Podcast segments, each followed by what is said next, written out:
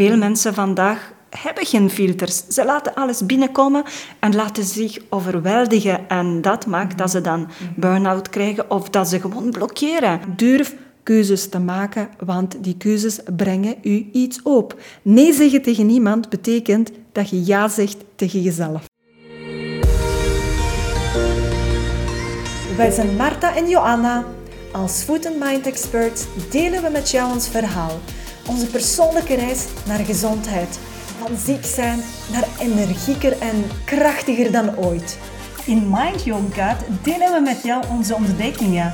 Als ervaringsdeskundige weten wij precies hoe je voeding, maar ook je gedachten invloed hebben op het brein, in je hoofd en buik. Samen met Amy gaan we de microben op je loslaten en je stimuleren om je gewoontes te observeren en ze te upgraden.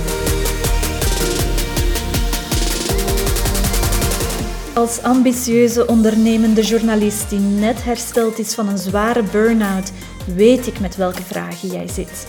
Daarom kom ik de boodschap van Marta en Johanna versterken, zodat ook jij opnieuw kan bruisen van energie. Welkom bij Mind Your Gut. Zo leuk dat jullie er weer bij zijn uh, om naar deze aflevering te luisteren. Want ik weet het, jullie hebben het druk. Ik voel het ook. Ik heb het ontzettend druk. Ik ben mama, ik ben ondernemer, ik ben vrouw. En dus dat betekent dat je sowieso het grootste deel van alle klusjes en taken op jou neemt. Nu, je kan dat gaan gebruiken als excuus en dus wat vaker een pizza laten leveren in plaats van die gezonde maaltijd te koken. Maar als je omgaat met Marta en Johanna, dan merk je dat zij een even druk leven hebben en toch die dingen klaar krijgen. Ik begrijp niet goed hoe. dus uh, we gaan eens te weten komen hoe zij hun dag indelen, zodanig dat zij er wel toe komen om alle dingen gedaan te krijgen, gezond eten op tafel te brengen en alsnog met een aanstekelijke energie overal voor de dag te komen. Vertel het mij, zijn jullie eigenlijk stiekem gekloond en daagt er dus soms ook een kloon van jullie ergens op? Oh, dat zou geweldig zijn. Hè? Moest je een keer naar mijn werk gaan en mijn, werk, mijn job doen. Ja, hoe bestaat het dat jullie zo productief, efficiënt en energiek zijn? Ja, dat is effectief wel de vraag die we vaak krijgen. Waar krijg je al die energie vandaag vandaan? Hoe doe je dat, dat je telkens zo energie, energiek voor de dag komt? Hè? En ja, een kloon, die heb ik naast mij zitten trouwens. voilà. Uh, recent heb ik ook een vraag gekregen van de Marta of Johanna. Misschien heb je je zus vandaag hier naartoe gestuurd, omdat mensen zelf al zo moe waren. En uh, ze dachten, ja, misschien is de kloon eens afgekomen. Maar uh, dat klopt dat we de vraag vaker krijgen, hoe komt dat je zoveel energie hebt en dat je zoveel op een dag gedaan krijgt? Ik denk dat er maar één antwoord kan zijn waar heel veel info achter zit. En de antwoord is slim zijn. Slim organiseren, slim werken, slim alles gaan aanpakken. Want vandaag is dat super belangrijk om dat te kunnen doen.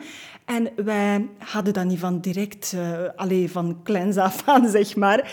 Uh, als wij jonge huisvrouwen waren, oh my god, hadden we wel meer energie, maar we werkten absoluut niet zo slim als we nu doen. Hè? Ja, en als je slim zegt, wil dat niet zeggen eigenlijk dat je intelligent moet zijn. Dat heeft niks te maken met IQ, hè? Nee, ja. Want slim zijn vandaag in het leven vergt geen diploma's en geen uh, studies op universiteit. Slim zijn wil zeggen dat je jouw lessen leert en daar conclusies uit trekt. Correct. Ja. En jullie zitten al uh, enkele jaren verder op de leercurve dan ik natuurlijk. Hè. Oh, dus, uh... niet, zo ver, niet zo ver vandaan, maar kom ook. Ja, ja, ja. Nee, maar wat, wat maakt dan dat jullie zo... Um, want ja, jullie zeggen het, van ja, jullie zijn ook niet zo geboren. Jullie hebben het ook uh, moeten leren met vallen en opstaan? Dat is zo. Je leert door dingen te gaan ervaren, door je conclusies uit te trekken, zoals Johanna zegt. En die verschillen in jaren dat wij hebben met jou uh, dat zijn ervaringen, dat zijn uitdagingen die we meegemaakt hebben. Niet dat ik jouw uitdagingen vandaag kleiner ga maken dan die van mij vandaag. Die zijn even belangrijk, hè? Uiteraard, uiteraard. Maar de belangrijkste les die we te leren hebben, is er conclusies uittrekken en ervoor zorgen dat je tweede keer niet meer de, van dezelfde grote uitdagingen moet meemaken als je hebt meegemaakt. Hè?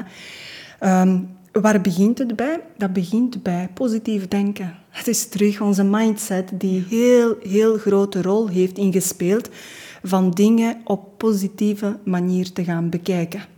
En niet constant zitten klagen, oh my god, hoeveel werk heb ik nog te doen. Hmm. Maar eigenlijk even stil gaan zitten en nadenken, wat is dat eigenlijk allemaal? Want we durven soms in ons hoofd ons zo druk maken over van alles, omdat we denken dat we enorm veel dingen te maken hebben. Maar wanneer we, dat we die dingen eens op papier gaan opschrijven, dan valt het vaak heel goed mee van wat we allemaal moeten doen. Dus het feit dat we in ons gedacht verschillende dingen vasthouden, ja.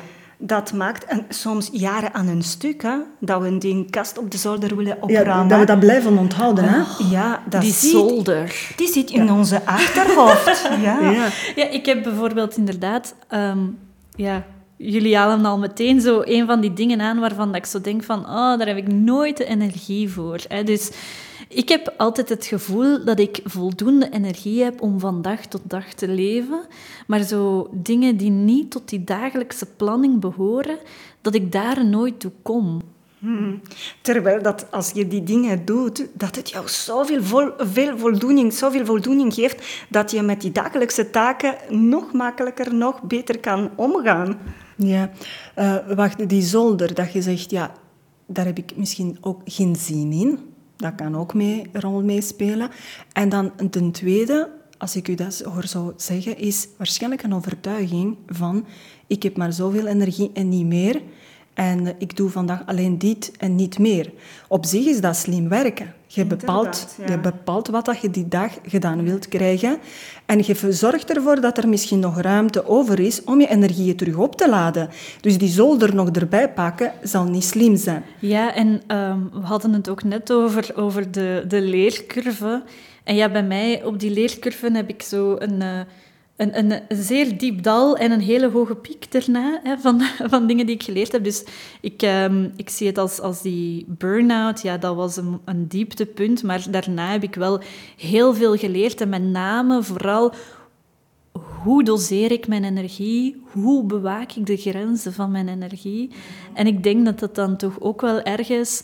Um, ja, jezelf met een mantel der liefde bedekken en zeggen van... Och, Amy, die zolder, laat die ook maar. Komt er wel ooit eens van. Ja, en op zich is dat ook wel mooi, hè? dat je je grenzen hebt leren vastleggen. Want dat is vaak het probleem van mensen die met burn-out te kampen krijgen of uh, het voorkrijgen dat ze effectief geen grenzen kunnen aangeven. dus langs de ene kant kan het een voordeel zijn, maar langs de andere kant een excuus om nooit meer aan die zolder te beginnen. Hmm. Ja, het is belangrijk om daar verschil tussen te maken. Maar burn-out zelf zegt dat je afgebrand bent. Opgebrand, ja. Opgebrand zelfs liever. Dus opgebrand wil zeggen dat al die energie op is. En als het op is, dat is als een batterij van een wagen die gaan niet meer starten als die leeg is. Die moet je gaan opladen. En de batterij van de wagen kan je makkelijk opladen, maar hoe laden we ons zelf als mensen op? Daar zijn er verschillende manieren. Mm Oké, dus met slim werken, zoals ik al eerste had aangehaald, is effectief gaan kijken, heb ik het effectief zo druk als ik denk? En het gaan opschrijven op papier is een mooie tip om alles van je hoofd af te schrijven. En weet je, die zolder mag er ook op papier komen staan. En hoe doe ik het? Belangrijk, belangrijkste dingen van boven op lijstje en minder belangrijke dingen onderaan. Mhm. Dan, dan schiet er iets in mijn hoofd, uh, bijvoorbeeld... Uh, nieuwe fiets gaan kopen. Oké, hoe dringend is dat? Sophie kan nog misschien drie maanden met die fiets doen. Dus waar moet ik dat op die lijstje zetten? Toch wel eerder dan die zolder, want die fiets is belangrijker, maar het moet niet morgen gebeuren. En dan als je een lijstje gemaakt hebt, creëer je zoveel ruimte in je hoofd. En dat geeft energie. Ik heb daar met mijn, uh, met mijn psycholoog op gewerkt. Op, um, ja, ik, ik maakte altijd to-do-lijstjes die voor mij dan heel overweldigend voelden. Ehm, die ik nooit gedaan kreeg, waardoor dan hoop dan doorschoof op de to-do-list van de dag erna, die al maar langer werd in de tijd. En ehm, ook het gevoel van, er komt dan vaak ook nog iets tussen dat mijn aandacht opeist, waardoor dat ik er al helemaal niet toe kom. Dus wat, we zijn van dat lijstje, ik ben ervan afgestapt. Ik heb de tip gekregen om eigenlijk een, um, een schema te maken. En ik moet even nadenken. Hè. Dus je hebt de, de x-as en de y-as. Ja? En de x-as is eigenlijk... ehm, ik kan ernaast zitten, hè. Maar um, dus uw beginpunt is niet belangrijk naar belangrijk. En uw y-as is beginpunt... Um, dringend. Niet dringend naar dringend. En alles dat dringend en belangrijk is, dat doe je meteen. Eerst, klopt. Ja, alles dat niet belangrijk is, maar dringend, um, moet je, wat was het weer, uitbesteden, dacht ik? Kan je best doen, ja. Ja, en dan alles wat uh, niet, niet belangrijk, belangrijk, is. Niet maar, dringend? Ja, sorry, wacht. Belangrijk is, maar niet dringend. Oké, okay, oké, okay, daar ben je. Ja, kan op de planning. Maar alles dat niet dringend is en niet belangrijk is, schrappen. Klopt. Zalig. je hebt precies veel kunnen schrappen. ja, eigenlijk wel. Eigenlijk wel. Ik merk wel dat ik um, ja, toch, toch te veel altijd wil doen. Ja, en ik hoor hier ook dat het niet zozeer de tijd, maar prioriteit van die zaken uh, van belang is. Wij denken vaak, we zijn overweldigd door die to-do-lesjes. Als, als er twintig zaken op staan, dan gaan we ons vraag stellen, wanneer ga ik het doen? Hoeveel tijd heb ik ervoor? Is dat tegen het einde van de dag, week of de maand? Als wij vergeten dat tijd bestaat, en wij gaan dat rangschikken in volgorde van prioriteiten, dan is dat al veel lichter, denk ik. Ja.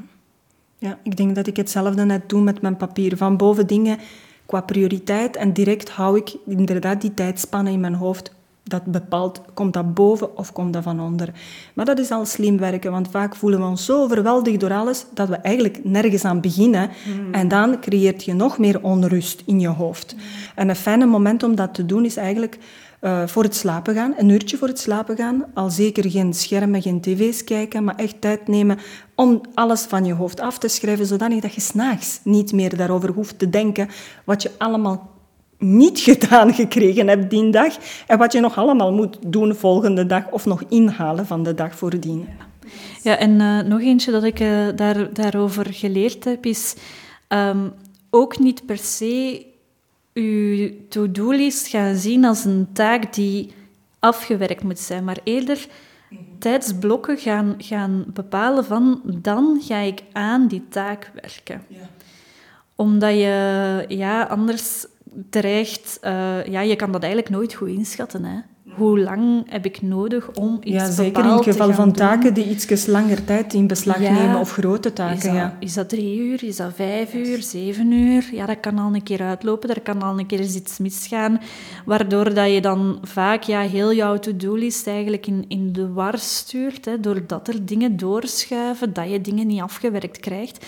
Dus dat je beter bent van echt zo in je agenda te zeggen van en nu voorzie ik drie uur om hier aan te werken en de dag nadien nog eens drie uur, bijvoorbeeld. Ja, Je haalt uh, een nieuwe uh, slimme truc is gebruik maken van de agenda. En weet je, omdat wij het zo doen, dat betekent niet dat dat voor iedereen zo gaat passen. Maar ik hoor je al over agenda spreken. Het werkt perfect voor mij. Ik heb een agenda op een smartphone waar ik heel kort kan lezen wat er ingepland staat. Ik doe ze wel ook op, op computer open, op computerscherm als het groot is, wanneer ik mijn week ga doorlopen. Want dat doe ik altijd. Ik voorzie eigenlijk twee tot drie keer per week dat ik effectief mijn agenda terug opnieuw ga bekijken. Wat staat me nog volgende twee, vijf dagen te wachten? Mm. En ik doe dat drie keer per week. Terug op grote scherm gaan kijken. Want ja, de dagen gaan voorbij. Er moeten nog nieuwe dagen komen. En er komen. komen nieuwe zaken tussen. Hè? Ook, ook. Dus om daar een goede zicht op te hebben, is niet alleen op de smartphone, maar echt overzicht van een week en liefst van de maand. En van zodra dat er nieuwe dingen tussenkomen, zoals Johanna zegt, ga ik ze ook onmiddellijk in de agenda uh, opschrijven, zodanig dat ik het niet meer moet onthouden. Een hele toffe tip is, ik hoor dat vaak mensen ook zo werken, als zij dingen niet willen vergeten en niet graag werken met de agenda, ze sturen naar zichzelf een e-mail. Want de mailbox is ook een verzamelpunt, bijvoorbeeld van je to-do's. Niet daarom negatief to-do's, maar taken die je wil afgedaan, afge, uh, wil, uh, gedaan krijgen. Dus een agenda is voor mij een goede tool. Dat werkt ook goed voor jou. We doen dat, ik doe dat op smartphone en computer. Sommige mensen zijn goed met, met een geschreven agenda. Ik heb dat jaren aan een stuk gedaan, zonder te beseffen hoe grote hulpmiddel dat, dat voor mij was. Een stuk of zes agenda's, zes jaar na elkaar, elke dag dingen gaan opschrijven in die agenda. Het is ook bewijzen dat wanneer je effectief met die biek op papier dingen zelf gaat opschrijven, dat je beter dingen kan onthouden. Ja, ja. ja ik vond dat als, als journalist ook heel praktisch om dat op papier te doen, omdat ik daar dan heel veel meer informatie nog aan kon toevoegen, ook contacten en, en ja, onderwerpen bijvoorbeeld. Dat is een soort mindmapping. Hè? Ja, een keer dat je begint dat op te schrijven, dan komen daar zaken bij dat je nog niet aan gedacht hebt. Hè? Zeg, en er komen ook mensen bij misschien die ook op de hoogte moeten zijn van bepaalde afspraken. En dan is het gedeelde agenda, zeker op je smartphone, hele slimme ding. Oh, Ik share een agenda met Johanna, dat is een gele kleurke. Mm Mijn crisis, dat groene kleurke. Mijn privézaken zijn in het blauw perfect, perfect om te doen. Hè. En, en van de kinderen nog? De kinderen zijn er nog niet bij gekomen. We houden dat nog een beetje af, want ik wilde ze niet echt het gevoel geven dat ze to-do-lijsten moeten hebben. Ik vind het nog iets te snel. Maar het is superleuk om bepaalde zaken met elkaar te kunnen delen. En als je een partner hebt zoals ik, ik ga een stoefa, die houdt zich aan alles wat in de agenda staat. Staat er kwart na vijf, moet dit gebeuren hij is hier beneden, hij gaat het doen, ik hoef het niet nog eens te vragen.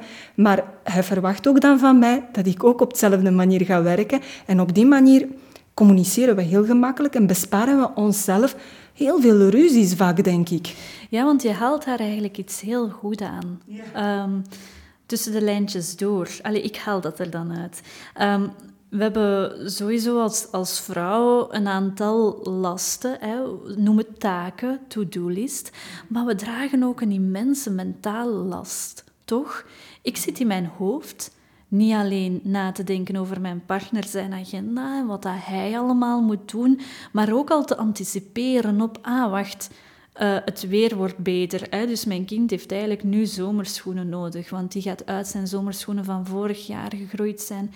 En misschien mijn regenjas, hè, dat dan wat dunner is.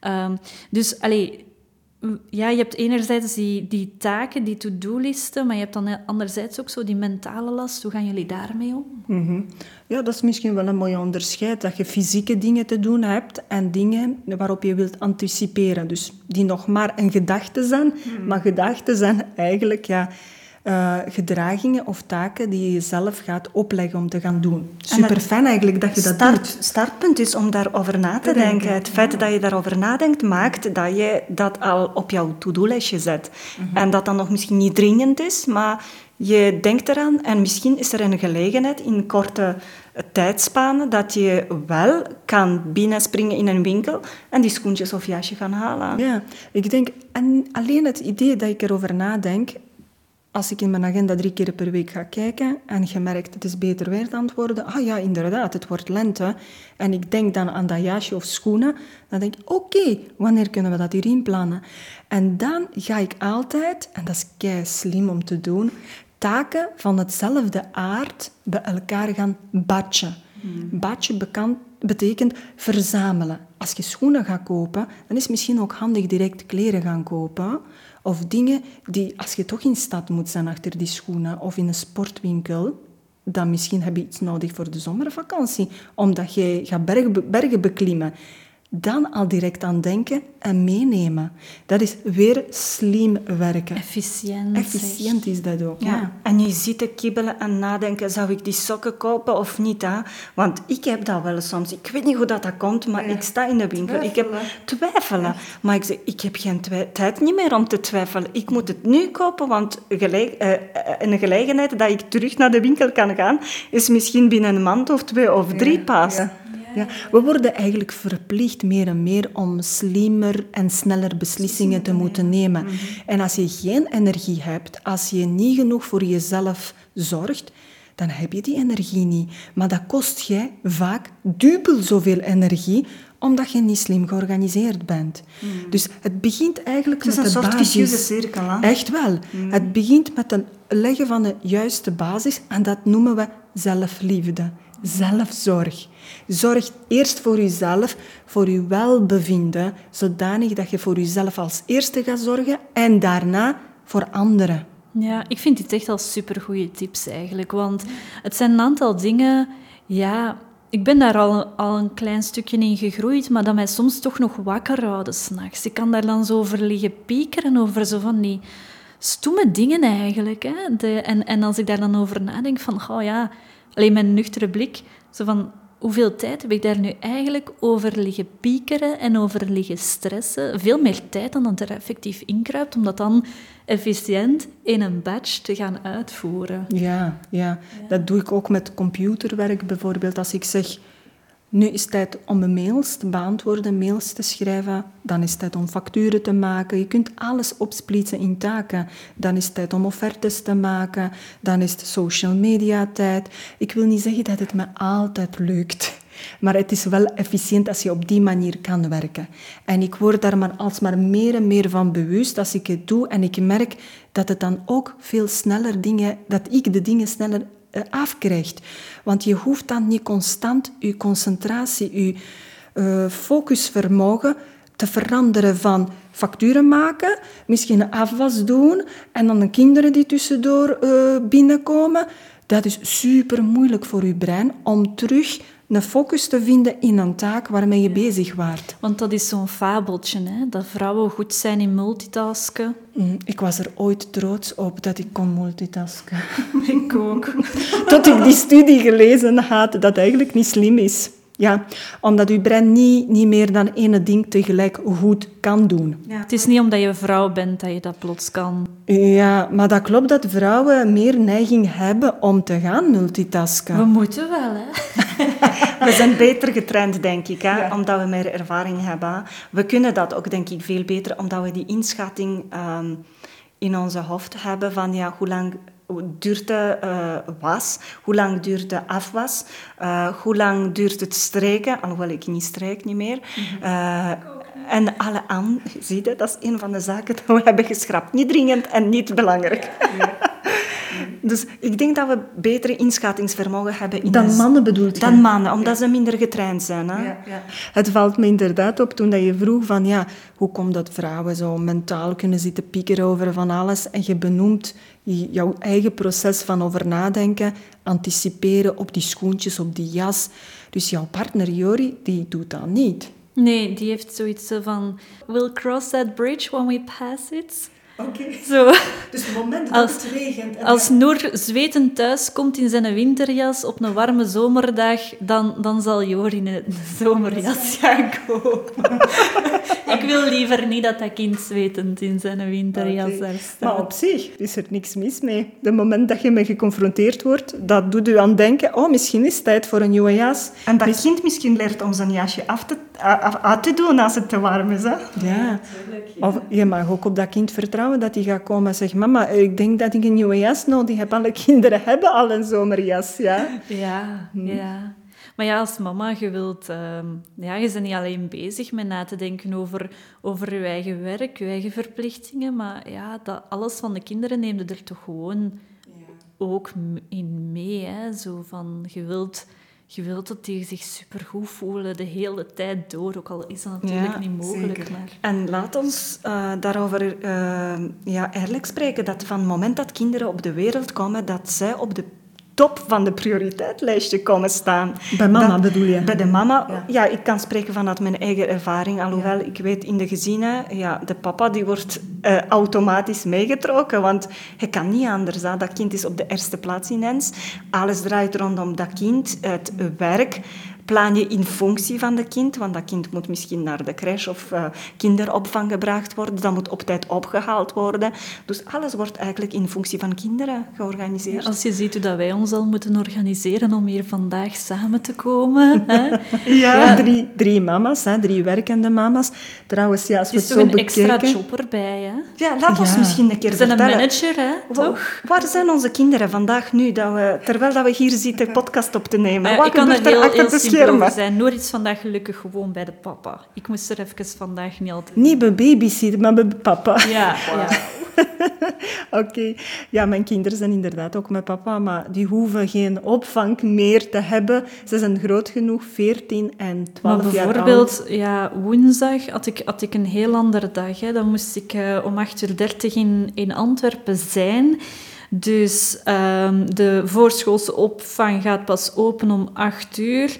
Dus Noor moest om half acht eerst naar een vriendje dat om de hoek woont uh, van, van school, dat die mama hem kon meenemen. Um, dan ja, woensdag smiddags is, is school al gedaan, is mijn werk nog niet gedaan. Dus dan is hij meegegaan naar een ander vriendje thuis om daar nog te gaan spelen. Om dan uiteindelijk toch hals over kop van het werk te moeten vertrekken omdat het kind gevallen was en een hechting nodig had. Dus ja, als, als moeder, allez, ik wil maar aangeven van... Ja, het is, het is toch een zaligheid, bless you, als je zo nog gewoon aan je eigen werkdag kunt denken, zonder waar gaat dat klein mensje allemaal, waar gaan we die allemaal gaan plaatsen? Ja, het kan echt wel hectisch zijn, inderdaad. Ja. Maar we durven ook als mama's of als vrouwen te veel verantwoordelijkheid op ons nemen. En ik ben schuldig, want ik wou alles zelf doen. Mm. Ik was slechte moeder als ik niet alles voor mijn kinderen deed. En uh, ja, dat kan ik mezelf kwalijk nemen, want misschien burn-out hebben we niet gehad. Geen diagnose wil ik zeggen, maar we waren totaal opgebrand. Ja. En dat was de ervaring die ons uh, heeft geleerd dat we voor onszelf eerst moeten gaan zorgen om voor de kinderen te kunnen zorgen. Daar is de zin van stop de onbewuste zelfdestructie van ontstaan. Want we hebben ingezien dat wij zelf een inzet of een, ja, redenen waren waarom dat we opgebrand waren. Dat was enkel alleen aan onszelf te danken. Ja, spijtig genoeg. Ja, ik deel daarin hoor. Ja. Je wilt het allemaal doen. En weet je, ik had daar ook zo een... Ehm, ik, ik ben daar dan zo te fier in om, om hulp te vragen. Of ik heb zelfs erger nog. Het is niet dat ik te fier ben om hulp te vragen. Ik, ik voel dat dan aan alsof dat ik bijna een last ben. Waardoor ik dat heel moeilijk... En nog steeds hè, moet ik mezelf voorbij die barrière pushen. Ik spreek bijvoorbeeld over woensdag. Die mama van een vriendje van Noor vragen van... Kun jij meenemen naar school? Dus ik vind dat zo moeilijk. Hè. Ik wil eigenlijk dat niet vragen. Ik wil die mensen niet tot last zijn. Dus ja, ik doe het dan nog liever allemaal zelf. Ja, dus ja, we leven in een maatschappij die helemaal anders is dan jaren geleden. We, we, leven zo snel en met zoveel ambities. Maar als ik moet denken aan ons kindertijd, onze mama moest de gebeuren niet vragen om voor ons, voor ons te zorgen.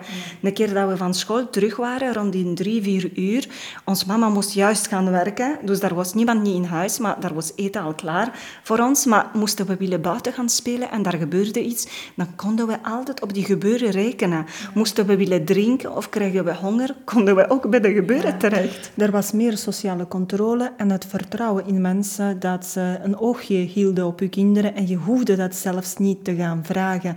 Maar ik erken dat gevoel, Amy, van hulp niet durven vragen, niemand tot last zijn. Totdat je effectief dingen gaat vragen en ziet dat mensen dat graag voor u doen. Ja. Want je bent ook daar voor hun als ze jouw hulp nodig hebben. Dus dat is een... Het loont echt om die eerste stap te zetten en om hulp te vragen. Ja. En ik heb dat zelfs geleerd bij mijn eigen partner. Toen dat ik dacht van, ik moet dat allemaal zelf gedaan krijgen, want misschien gaat hij denken dat ik het niet aan kan, dat ik slechte moeder ben. Ik heb dat geleerd om ook zelfs mijn eigen partner hulp te vragen. Want vroeger als die zei, ik heb dorst, dan stond ik al recht om iets te drinken te gaan halen, terwijl uh, ja, uh, hij kon even goed drinken voor mij komen brengen als hem doorstaat. En dat moest ik echt wel leren. Eerst inzien eigenlijk, hè, welke mechanisme daarachter zit en waarom hebben we zo'n mechanisme ingebouwd. Ja, dat is toch iets gek. Hè? Dat is, dat is zo... Ik herken dat toch ook heel veel in vrouwen in, in mijn omgeving dat we daar toch allemaal zo wel wat mee struggelen. Hè? Hoe zou dat toch komen? Ja, dus ik zou zeker niet veralgemenen dat elke vrouw op die manier denkt of doet. Maar hoe komt het dat vrouwen het is de evolutie, dat doen? Ja, het is de evolutie. Vrouwen zorgt toch voor het gezin. Altijd, en, ja, klopt. Het is afhankelijk altijd, het is afhankelijk van de vrouw of de relatie uh, kwaliteitsvol is of niet, denk ik. Hè? Ja, en we zijn al een pak meer geëmancipeerd. Maar misschien zit dat er toch nog ergens zo wel wat ingebakken in, in ons onderbewustzijn of zo. Ja, het is zeker een overtuiging die we meegekregen hebben van onze ouders. Hè? Ja, mijn ideeën stoelen niet op bewijzen of zo. Hè. Dat is eerder wat, hoe, hoe ik het aanvoel. Ja. Mm -hmm, Oké. Je zegt, uh, Jori, jouw partner zorgt voor jouw kind als je daar niet bent. Je bent een ondernemende vrouw. Uh, ik zit in dezelfde schuif als jij, zelfstandige, 100%. Johanna is nog, werkt voor de werkgever, dus daar hebben we ook een beetje verschil. Laat ons even bekijken, ja, hoe organiseert je vandaag jouw dag? Wat maakt dat je het zo druk, druk, druk nog altijd aanvoelt? Pas op, ik moet wel toegeven, ik ben bewust na mijn burn-out terug zelfstandige geworden. En dat was een moeilijke keuze, omdat ik... Ehm, ja, ik heb ook de diagnose fibromyalgie gekregen. En het, het voelde toch als een groot risico om te nemen om zelfstandige te worden, omdat ik toch bang was van... Ja, kan ik wel nog veel werken? Hoe, hoe ga ik... Ja, ga ik niet terug hervallen met al die fysieke ongemakken en zo? En, maar dat was tegelijkertijd een argument tegen en een argument voor. Want als zelfstandige nu kan ik veel beter ehm, ja, de grenzen van mijn energie bewaken. Ik kan nu echt wel gaan zeggen van... Oké, ik voel dat ik hier met, met drie dagen per week ehm, toch een beetje op mijn limiet pots. Hè. Ehm, we houden het daarop. Anderzijds, er kunnen perfect momenten zijn dat ik het gevoel heb dat ik de wereld aan kan en dat ik wel voltijdsopdrachten op mij neem. Ehm, dus ik kan daar veel intuïtiever mee omgaan nu. En, ehm, en dat is iets dat ik, ja, dat ik heel bewust ben, ben gaan doen, want ja, voor mijn burn-out werkte ik ook voltijds voor een werkgever en dan, dan leef je niet op je eigen ritme. Dan leef je op het ritme van, van het bedrijf waar dat je voor werkt. En dan moet je daar elke dag staan om negen uur tot zes uur. Uh, ja, en, en, en op het tempo dat het, dat het werk binnenkomt of, of ja, op, je, op je bureau wordt gelegd. Um, dus in die zin, ja, dat zou ik vandaag eigenlijk gewoon niet meer kunnen. Ja. ja. Dus dat ondernemen, het is tegelijkertijd ook, ook, wel, ook wel zwaar. Hè? Het is, het is, het is ook onzeker, instabiel. Dus mentale stress komt daar toch ook wel weer uh, meer de kop op steken. Dus ik denk voor iedereen... Allee, ja, ik, ik wil zeker niet zeggen dat ondernemen uh, voor iedereen... Uh, voor iedereen weggelegd is of zo. Maar hoe komt het dat sommige mensen, dat, dat er mensen zijn die echt heel druk hebben en daar beter kunnen mee omgaan dan mensen eh, ja, die even druk hebben, maar daaronder lijden? Ik denk dat het verschil ligt in hoe dat je met die drukte omgaat. En dat is ook iets dat ik heb zelf moeten uh, aan zichzelf aanleren van... Oké, het is heel druk, maar ga je jezelf stressen omwille van het feit dat het druk is? Of ga je gewoon ding per ding, stap per stap zetten en zien wat het doet, wat het doet en misschien zichzelf afvragen wat gebeurt er als dit of dat niet gebeurt? Is dat zo'n grote uh, probleem als ik dit of dat niet gedaan krijg op tijd? Ik denk dat er drie dingen in mijn hoofd nu binnen schieten en dat is de eerste is druk beschouwde ik vroeger, of druk zijn, beschouwde ik vroeger als succesvol. Ik dacht, als ik het druk had... Maar succesvol, maar ook belangrijk, hè? Ja, dat bedoel ik Succesvol belangrijk. dat ik echt wel goed aan het presteren ben, want ik heb druk, druk, druk, genoeg te doen. Ik ben belangrijk. Je hebt gewoon genoeg te doen. En Maar we, we, willen ook impact hebben. We willen van betekenis zijn. Ik denk dat dat daar vandaan komt. Dat is een soort vervulling van je eigen bestaan. Van hier en nu te zijn. Ja. En dan het tweede ding dat er binnen schiet, is wat Johanna zegt van... Ja, inderdaad, je hebt veel te doen maar pak het stap per stap aan. En dat kan ook een goede tip zijn, een slimme tip is, als ik bijvoorbeeld afwas in mijn keuken soms zie. ik ben dat ook aan het batchen, hè? dus ik ga niet telkens een tas afwassen. Chris zou dat wel doen, dat is zijn manier van werken. Altijd tas afwassen wegzetten, dan is het altijd proper. Maar ik laat dingen ook wel stapelen en op een bepaald moment raak ik overweldigd van gebatchte afwas. En dan denk ik, oké, nu moet het echt wel gebeuren. Want dan straks komt de klant of iets anders. En dan denk ik, oké okay, Marta, stap per stap. Elke ding dat je op zijn plek zet, is alle weggewerkt. En zo merk ik, als ik dat durf doen, loslaten. En oké, die tas daar, dat hier, dat daar. Dat het veel sneller af is. Ik moet weer spontaan aan mijn zolder denken, want dat lijkt als zo'n berg. Om u een idee te geven, wat, wat is Amy haar zolder? Amy haar zolder is een stockage van ehm, de afgelopen vier jaar en dus een equivalent van een stuk of tien kledingmaten die Noor gepasseerd is. En nog een tweetal... Oh, we hebben daar ook gezeten. Die moeten komen en dus inclusief babybedje, park, eetstoel. Ik had daar toen echt echt geen energie voor. Um, maar dat is nu zo opgestapeld en dus ja, echt... Ja, neem het maar letterlijk als ik spreek over een berg. um, maar dus ja, ik kan dat niet stapje voor stapje niet meer zien. Het voelt alsof ik daar een week voor vrij moet nemen. Omdat je denkt dat dat alles in één keer opgelost moet zijn, geloof ik. Hè? Terwijl dat je effectief die een park naar beneden haalt je steekt die in elkaar, je trekt er foto's van en je zet het op tweedehands. En dan komt er iemand omdat die parkje wilt hebben en dan is de kans groot dat hij ook autostoel nodig heeft. En op, dat moment gaat Amy vragen, oh, maar heb je misschien nog autostoel nodig? Hoeveel moet je er hebben? Dat is, dat is een uh, scenario dat bij jou gebeurt. Ja, effectief, ja. effectief. Dus begin met ene ding en dan zullen dingen op je pad komen dat je dat veel sneller gedaan kan krijgen. Ja. Ik weet het nog dan zo. Toch? Je gelooft het niet, Amy? Nee.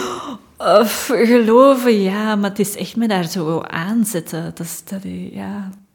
Het ga je ook veel voldoening geven als zolder leeg is. Dat is zeker en vast. En daar, vanuit die idee moet je vertrekken.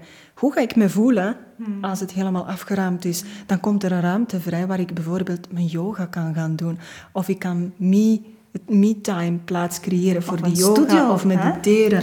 Ja, want dat is bijvoorbeeld zoiets... Ik heb, ik heb recent nog een boek gelezen over minimalisme en dat spreekt mij zo hard aan. Het idee van niet meer zoveel te moeten opruimen, omdat er gewoon niet meer zoveel spullen zijn. Ja. Maar het is weer zo'n hele taak om al die spullen weg te doen. Ja, maar een goede tip is gewoon elke dag als je door je thuishuis loopt, als je bepaalde dingen ziet, dat je zegt maar dat gebruiken we echt nooit meer. Of ik vind dat niet mooi. Dat direct ook wegdoen. Mm. En zo'n goede plaats voor dingen weg te doen is uh, Spit, noemt dat bij ons, of kringloopwinkel. Ja, Cirkel is, het, het is gerebrand, denk ik, hè, naar Cirkels. Oh ja, dat heb ik nog niet gezien. Oké, dat kan je daar afgeven en dan ben je er vanaf. Dat hebben we ook gedaan met onze zwangerschapskleren van drie zussen die samen misschien zes jaar lang zwanger waren. Oh, Jezus, dat klinkt zo raar. En dan van al die kindjes, want er waren drie meisjes, twee jongens, dus dat was recyclage tot en met. Mm. En op een bepaald moment zat Johanna met zolder toen van drie kamers vol dozen. Het was wel mooi ingepakt per leeftijd, mm. maar ja, wat doe je ermee? Ja. Ik heb nog een toffe uh, idee of tip voor de mensen. Ik heb voor mezelf een afspraak genomen, bijvoorbeeld wat kleding van de kinderen betreft.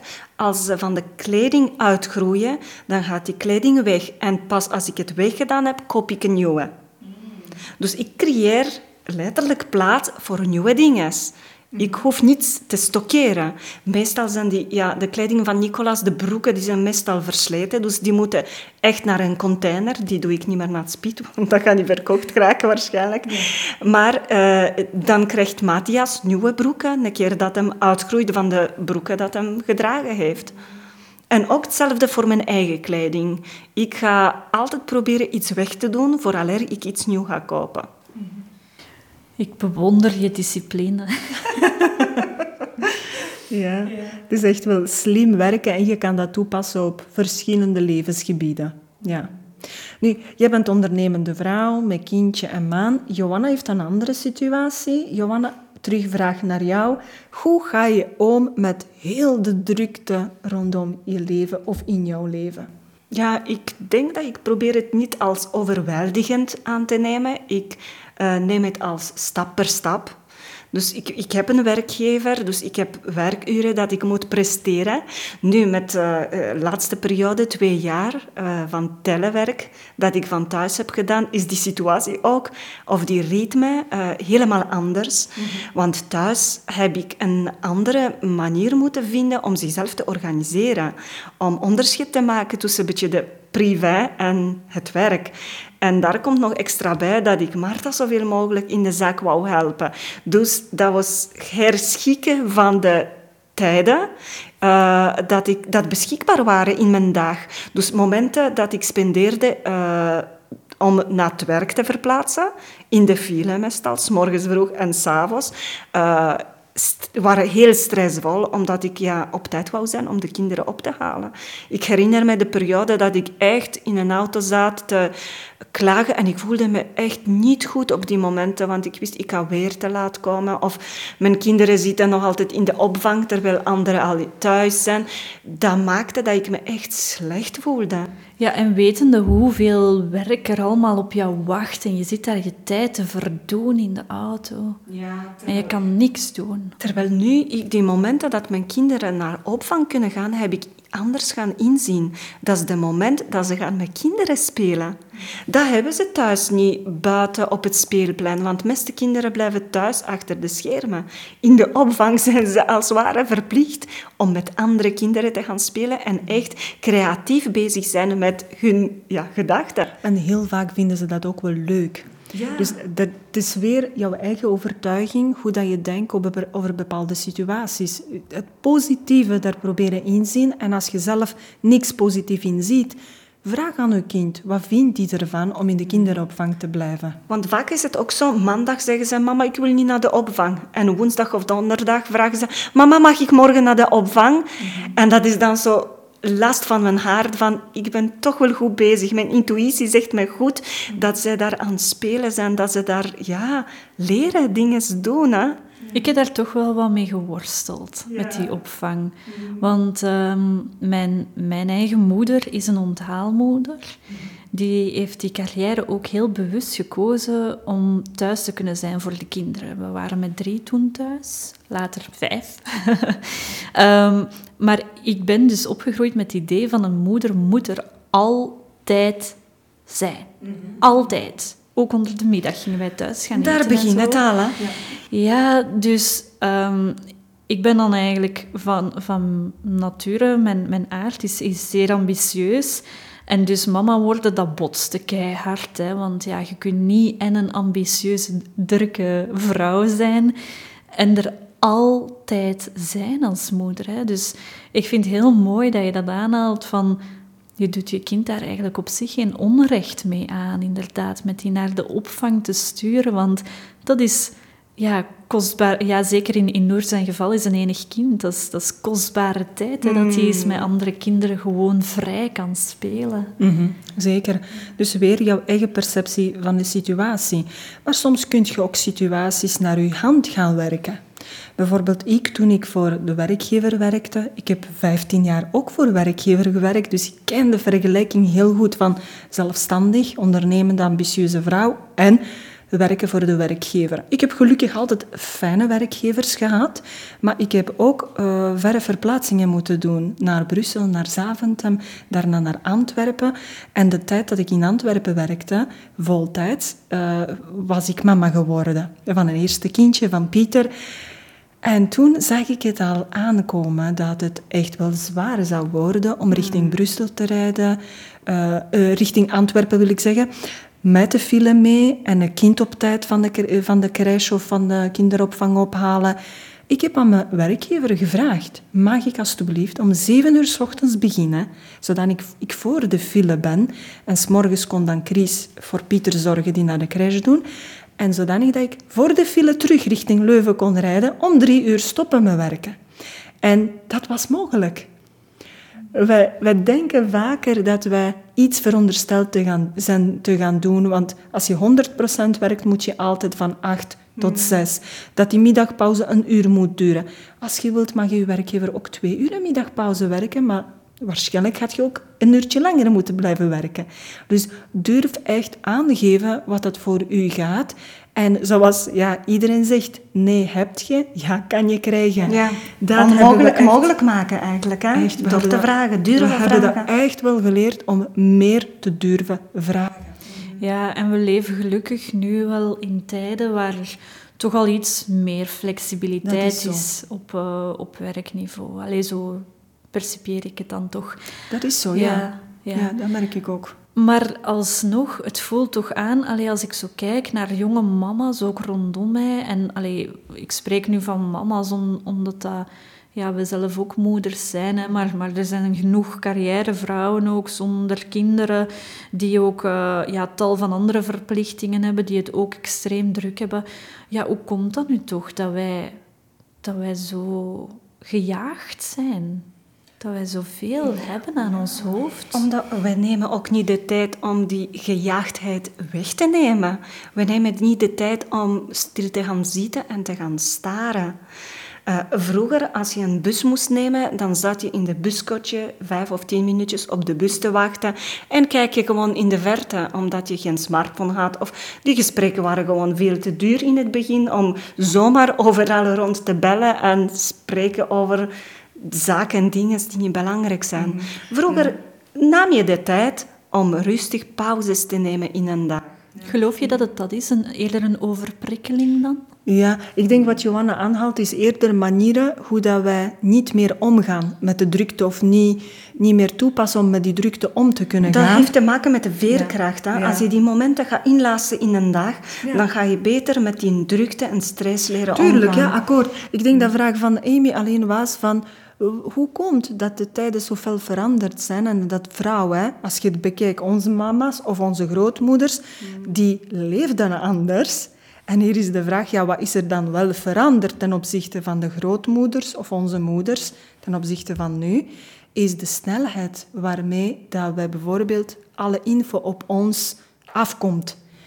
Dat eh, is inderdaad gekoppeld aan die smartphone. Hè? Ja, zeker. Want als je bekijkt, ik heb een vergelijking gehoord dat een man die leefde in middeleeuwen, dat hij zoveel info te verwerken krijgt in heel zijn leven als wij vandaag op één dag met één krant die we gaan lezen.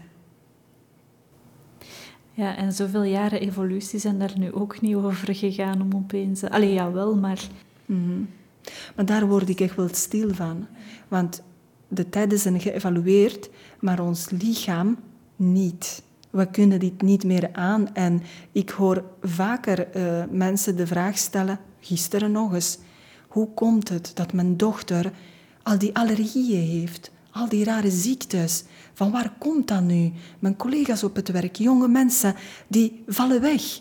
ik ben 30 jaar ouder, zegt mijn buurman, en ik, ik heb meer energie dan die jonge dertigers die net afgestudeerd zijn. ik, ik merk dat ook. Ik ben nu, ik word 32. En um, dat, dat, ja, ik behoor dus in zekere zin tot die millennial generatie. Hè, want dat is van 1980 tot 2000, denk ik. Dat, dus jullie zijn ook nog net millennials. Echt waar? Ja. Nee, kan niet. Maar van millennials wordt toch echt altijd gezegd dat wij zo zwak zijn, snowflakes zijn, heel kwetsbaar zijn. Omdat wij inderdaad, ja, allez, ik bedoel, ik was nog geen dertig en ik had een burn-out. Ja, alsof dat onze moeders het niet moeilijk hadden en onze grootmoeders het niet moeilijk hadden.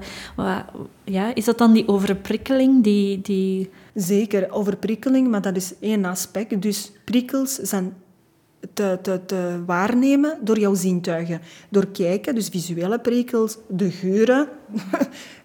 er zijn overal geuren, maar geluid ook. Het aanvullen. Uh, wat heb ik nog gemist? Proeven. Proeven ook. Dus dat zijn prikkels. Je, je gaat dingen waarnemen. Daardoor kan je het overweldigend vinden. Ja, het is belangrijk om die filters juist in te stellen om die informatie dat binnenkomt te kunnen filtreren. Van ja, die X en Y-assen, uh, dat je hebt daar straks besproken, je gaat bekijken wat prioriteit heeft of wat geen prioriteit heeft. Veel mensen vandaag hebben geen filters. Ze laten alles binnenkomen en laten zich overweldigen. En dat maakt dat ze dan burn-out krijgen of dat ze gewoon blokkeren. Ja, het zijn echt die high-sensitive people, HSP. Eh, die de filter niet hebben om te bepalen, is dit belangrijk? Ga ik daar wel iets mee doen? Of parkeer ik het weg? Of het is helemaal niet voor mij belangrijk? Wat andere mensen automatisch doen. We kunnen automatisch beoordelen, is wel van belang, daar doe ik iets mee, daar doe ik niks mee. En eh, ja, dat zorgt natuurlijk voor overprikkeling. Het heeft denk ik te maken met industrialisering met alles dat zo snel aan het veranderen is en dat lichaam kan niet volgen. De, de kwaliteit van de voeding is veranderd, lichaam kan het niet meer aan. De kwaliteit van de lucht maakt ons ziek door de industrialisering. En daardoor komen al die ziektes waarvoor dat ze nog soms geen namen hebben en heel symptomatisch gaan behandelen, zonder naar de oorzaak te gaan kijken. En terwijl je, als je naar de oorzaak durft gaan kijken, ik raak overprikkeld, omdat ik werk in een bureau dat open space is. En voor mij is een oplossing om hoofdtelefoon op te zetten die geluiden gaat uh, cancelen, of hoe zeg je dat? Stilzetten, ja ben ik minder overprikkeld s'avonds en kan ik nog mijn batterij laten opladen. Dat kan een van de oplossingen zijn in plaats van iemand antidepressiva voorschrijven, want die kan zijn werk niet meer aan. Ja, ja, en ik denk zeker ook wat Johanna aanhaalt van de smartphone. Hè. We doden vaak de tijd door wat te gaan scrollen maar eigenlijk op die manier maken we ons hoofd nooit meer leeg. Hè. We stoppen het al maar meer vol. Tot diep in de nacht en als eerste in de ochtend vaak. We mogen niet vergeten dat smartphone iets is dat uh, een verslaving in hand werkt. Dat het even... Uh, je kan die vergelijking, vergelijken, de ervaring om met de smartphone bezig te zijn als met uh, ijsjes te eten, een hele dosje ijsje te eten, omdat je depressief voelt en je wil jezelf trosten. Mhm. Of uh, uh, alcohol te drinken of gaan roken. Ja, het is terug even die dopamine-shotje dat je krijgt. En zeker ook een afleiding. Mhm. Dat maakt dat je niet aan jouw problemen gaat denken. Maar het is superbelangrijk om te beseffen dat op je gsm scrollen, Netflix kijken of tv geen waardevolle vorm van ontspanning is of vorm van uw batterij op te laden. Wat uw batterij wel kan opladen is contact met de natuur, contact met leuke mensen, leuke gesprekken hebben, samen maaltijd klaarmaken. Je benadrukt dat zo, leuke mensen. Ja, superbelangrijk. Dat is belangrijk, ja. Kies jouw vrienden heel bewust. Hmm. Voel je niet verplicht om met elke vriend van jou af te spreken of vriendin, omdat u, u dat vragen. Jij maakt de keuze. En, ik denk dat, hebben we kei goed gedaan. Hè? Je weet dat telkens nadat je met, met, iemand afgesproken hebt en achteraf voel je je echt leggezogen. Dan is dat niet persoon die jou... Dat is zo energy vampires. En we hebben die keuzes heel duidelijk moeten maken. We hebben Moeilijk, toch? Um, dat, ik weet het niet dat was misschien oude Marta zal denken, het is moeilijk, maar de nieuwe Marta weet, wat brengt me dat op? Wat brengt me dat op als ik met die of die persoon ga afspreken? En het is absoluut niet egoïstisch. En niet in de zin van materieel, hè? Nee, het heeft echt te maken met de energie. Ja, want ik ga ook niet zelf energie van iemand anders gaan vreten. Dat wil ik ook niet. Ik wil dat er uitwisseling is. Dat er interessante uitwisseling is. En je weet dat. Je voelt gewoon die klik. Je hebt direct terug zin om af te spreken. In plaats van tijd te verliezen en iets gaan drinken en maar kijken op je klok wanneer je, dat je kunt weggaan. Je weet dat gewoon. Durf keuzes te maken, want die keuzes brengen u iets op. Nee zeggen tegen iemand betekent dat je ja zegt tegen jezelf. Ja, maar nee zeggen is niet zo evident, toch? Daar kan je mee oefenen. Oké. Zeker. Leer mij eens wat trucs, want ik heb het daar soms toch nog moeilijk mee. Recovering people pleaser. Wat ik vaker, denk ik, als voorbeeld geef, is... Heb je een hele moeilijke, grote nee om te zeggen? Stel dat dat aan uw werkgever is. Je wilt 80% werken, maar je denkt nee, die gaat dat niet willen. En je durft niet. Je denkt dat je nee gaat krijgen. Dat is een moeilijke. Dat vraagt voldoende zelfzekerheid. Dat vraagt dat je heel goed weet hoe dat je dat gaat verwoorden, want je wilt die persoon niet kwetsen. Je wilt zelf niet in nadeel zijn. Ik zou durven zeggen, heb je andere, kleinere dingetjes waarmee dat je aan, aan de slag kan? Dat je mee kan oefenen. Bijvoorbeeld met, de, met een vriendin dat je niet meer graag hebt dat je merkt, die vreet aan mij energie en die wil alleen van mij van alles weten, maar die geeft geen energie terug. Hmm. Begin daarmee te oefenen. En dat vind ik net een van de moeilijkste. Net van de moeilijkste. Maar weet je wat ook daarbij kan helpen? Dat is ook een tweede tip, is vertel hoe dat je je voelt. Als je durft vertellen hoe je je voelt, bijvoorbeeld. Kijk, uh, Caroline, ik ben bezorgd dat wat ik nu ga zeggen, dat het misschien bot overkomt of dat je gaat denken dat ik niet meer om jou geef. Want dat is waar je... Dat is de bezorgdheid je ja. ziet. Hè? Mm. Van, ik wil ze niet kwetsen. Dat is het. Mm. Je wilt ze niet kwetsen, maar je wilt ook voor jezelf opkomen. En dan zeg je, zou je het goed vinden als we elkaar even niet zien? Waarschijnlijk gaat ze denken van nee, dat, dat komt raar over. Je gaat bekijken van welke zin past bij mij. Wat durf ik wel te zeggen? Ik heb nu iets aangehaald dat nog misschien als voorbeeld moeilijk is. Ik zou dat vandaag wel durven zeggen tegen iemand. Maar wat, wat zou voor jou goed voelen, Amy, om te zeggen? Hmm. Ja. Ja, je ziet het. Hè. Ik heb het er moeilijk mee. Ik, uh, ik heb daar geen pasklaar antwoord voor. Ik, um, ik denk wel dat ik um, mensen toch probeer te informeren over als mijn agenda al heel erg overladen is, dat ik op dat moment dan ja, niet veel energieoverschotten heb om nog te gaan je uitdelen. nog altijd excuses aan het zoeken. Zeg, ik kan niet afspreken, want mijn agenda zit vol. Ja. En dan zie je nog altijd met de gedachte in jouw hoofd van ik ben niet goed bezig en ik voel me slecht daardoor. Wat eigenlijk jou nog meer energie kost dan duidelijk te zijn tegenover de mensen en tegenover jezelf. Eigenlijk is het belangrijk om eerlijk te durven zijn met jezelf, maar ook met andere mensen. En durven zeggen, kijk, ik merk op dat, die, ja, dat we geen fijne gesprekken meer hebben. Misschien wil die wordt die persoon wel wakker en zegt, oei, echt waar, ik heb dat niet aangevoeld. En misschien verandert er wel iets in jullie communicatie, waardoor dat misschien die persoon wel gaat durven investeren en iets van zichzelf geven aan jou. Ja, ja want het alternatief is um, dat je dat contact wel gaat mijden zonder het uit te drukken. Hè? En dat is eigenlijk nog erger, hè? want dan ga je mensen gaan ghosten. Mm. Dus daar voel je je zich niet goed bij. Je zou liever toch wel ja, vertellen. Ja, dat zou ik toch zelf ook niet zo heel fijn vinden, moest dat bij mij gebeuren. Maar ik merk sowieso dat dat voor jou inderdaad een grote, misschien te grote voorbeeld is om aan de slag te gaan. Je kan beginnen met snoep weigeren aan je kind. Of aan jezelf, hè? Dat is iets gemakkelijker. of aan jezelf. En ik vind dat het belangrijk is om daar iets tegenover te zetten. Bijvoorbeeld, als je nee zegt tegen de snoep, zeg dan ja tegen de zwarte chocola. Dan heb je dat gevoel van dat ik, ik uh, uh, ontneem mezelf iets. Hè? Want in geval van snoep, dat is zoet, dat is die dopamine-shotje weer.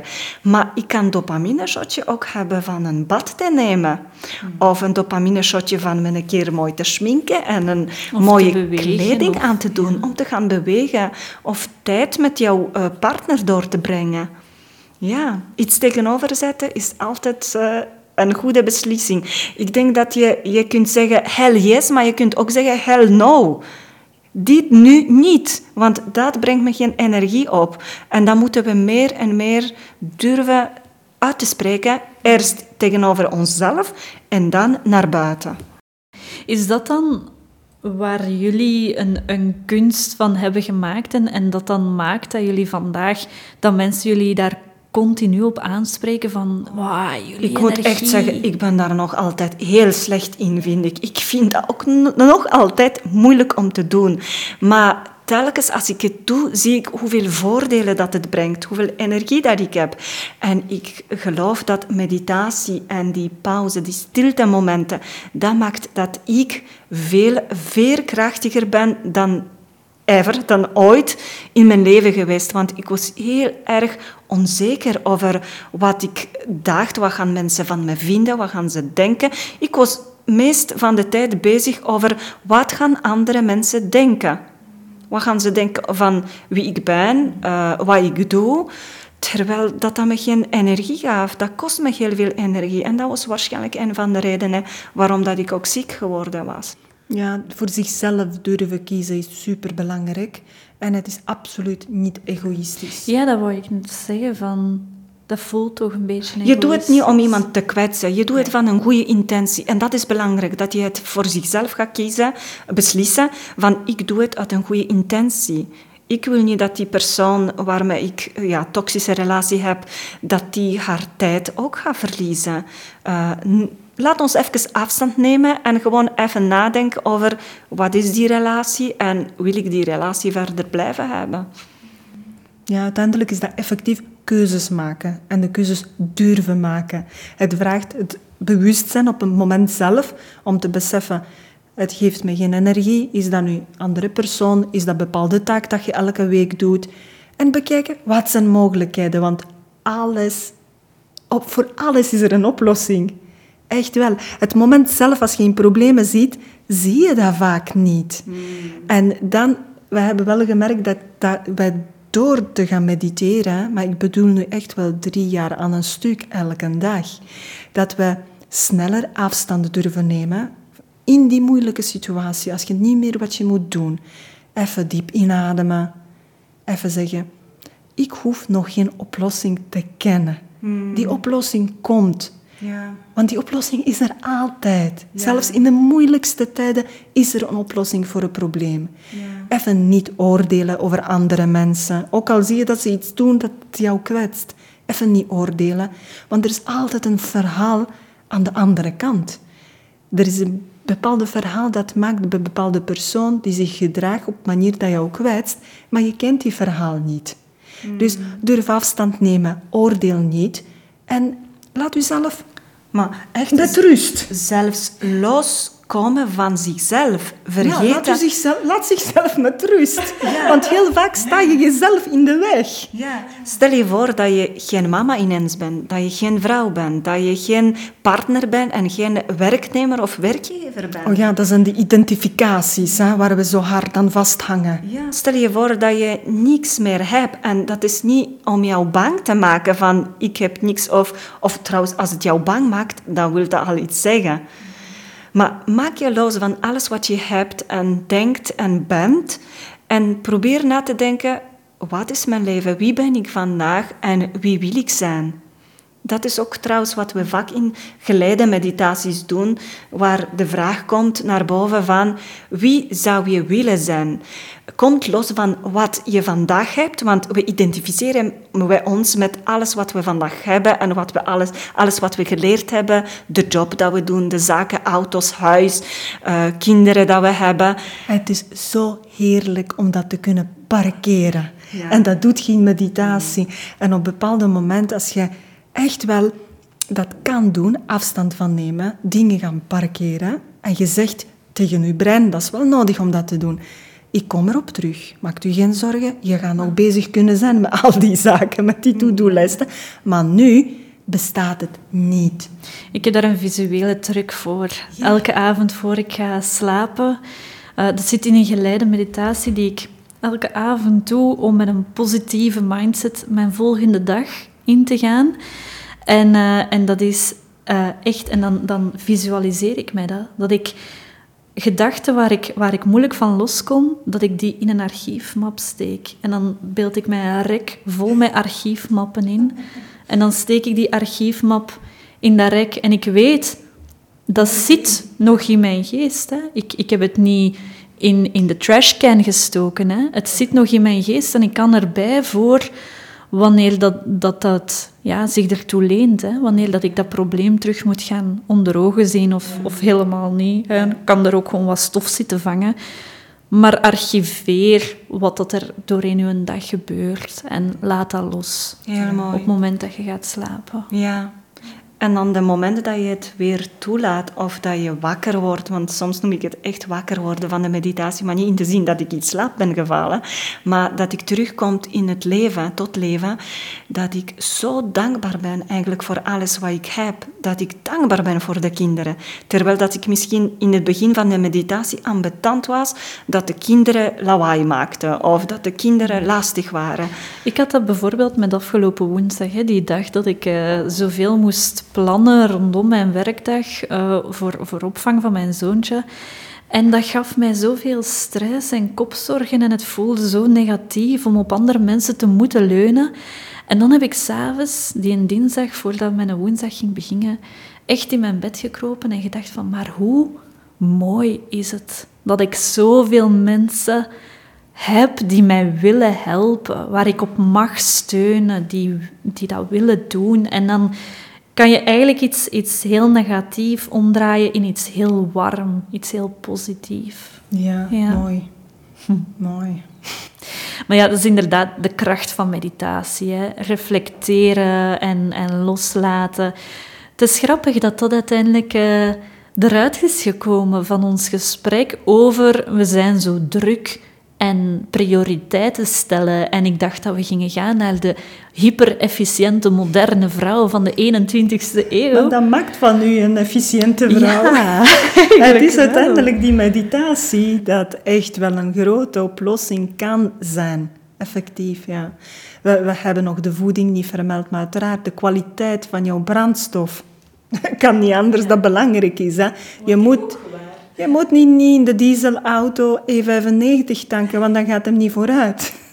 Dus tank in je lichaam wat je lijf nodig heeft om vooruit te gaan. Die contact met de natuur, voldoende bewegen, zitten onderbreken, voldoende activiteiten inplannen die je ontspanning geven. En nu, en nu pleit ik echt schuldig. Voldoende activiteiten inplannen die ontspanning geven. My god, ik ben gisteren in de bad geweest. Dat wel, gelukkig. Maar daar ben ik ook vaak schuldig aan. En je merkt het wel aan je lijf als het niet meer kan. En als je merkt dat het niet meer gaat, dan is het net moment dat je echt wel moet gaan ontspannen. Ja, er is zo weer een gezegde. Hè? Ja. Kijk, wat is dat met mijn gezegdes vandaag? Uh, zo van, um, ja, maak tijd om te ontspannen en als je druk hebt, maak je dubbel zoveel tijd. Hè? Zoiets is het. Ik ben blij dat je erbij zit, want ik denk aan die gezegden, maar ik kan ze zo mooi niet vertellen zoals jij. Ze zijn ook misschien niet helemaal uh, eh, 100% correct, maar... Eigenlijk veel heel veel opvallend is dat in Nederland zijn er superveel gezegdes. Ja, dat treft mij ook elke keer weer opnieuw. Zo hoeveel um, wijsheid dat er in onze taal verpakt zit. Ja, ja vaak bijvoorbeeld, zijn ook wijs, inderdaad. Ja, zo de, de wereld op je schouders dragen. Hè? Als je te veel last draagt. En dan voelde dat ook echt in je schouders. Hè? Dan voelde die gespannenheid, die mentale druk, die stress. Dat zit zich daar dan vast. En... Uh, ja, onze taal heeft, uh, heeft een fijne manier om, uh, om ons eigenlijk daar al stiekem een beetje bewust van te gaan maken. En dan moeten we nog luisteren. En onze, onze oren en onze ogen ervoor openen en ernaar handelen. want uh, ik begrijp dus dat ik nog een beetje vaker nee moet zeggen, ook al is dat niet evident. Um, en dus dat we niet alleen moeten nadenken over wat, welke taak is er niet belangrijk en niet dringend, maar ook Welke persoon is er vandaag in ons leven niet meer belangrijk of dringend? En dat komt neer op keuzes durven nemen. Want jij bent vandaag verantwoordelijk of je hebt vandaag je eigen leven gecreëerd. En vaak hebben mensen daar moeite mee. Die zeggen, hoe, dat en dat heb ik toch niet gewild. Anders nu. Hoe je? je bent veranderd. Ja. Je bent nu anders. Ja. Echt wel. Maar je moet beseffen dat elke dag de beslissingen, de keuzes die je neemt, bepalen waar je terechtkomt. Of dat je ja of nee zegt, bepaal of dat je een bepaalde job hebt, of dat je een bepaalde partner hebt, kinderen of niet. Je creëert zelf je eigen leven. Van zodra dat je daarvan bewust wordt, ga je veel slimmer keuzes maken. Dat denk ik wel. En die keuzes kan je dus het best maken met een geest die een beetje leeg, leeg is. Die uh, wat afstand neemt. En, uh, en voor de rest, ja, tank de juiste brandstof. Zorg voor de juiste energie en baken die energie dan af met de goede grenzen door de juiste keuzes te maken. Zullen we hier dan maar op afronden voor vandaag en, uh, en ons batterijtjes terug gaan heropladen? Dit is alleszins wel iets dat mij energie geeft. Dus, uh, dat is fijn om Volmondige ja, ja. tegen Mind Your Gut. Dankjewel voor alle tips alweer. En uh, ik kijk heel graag uit naar een volgend gesprek. Heb je de microben te pakken en ben je gemotiveerd om meer te weten en tot actie over te gaan? Volg ons dan op Instagram en Facebook op Clayman 2. Ben je echt gebeten en vastberaden om te transformeren? Ga dan zeker ook eens naar onze website clayman2.com. Om de twee weken op vrijdag brengen we je een nieuwe aflevering. Maar tot die tijd, kies bewust en remember, always mind your gut.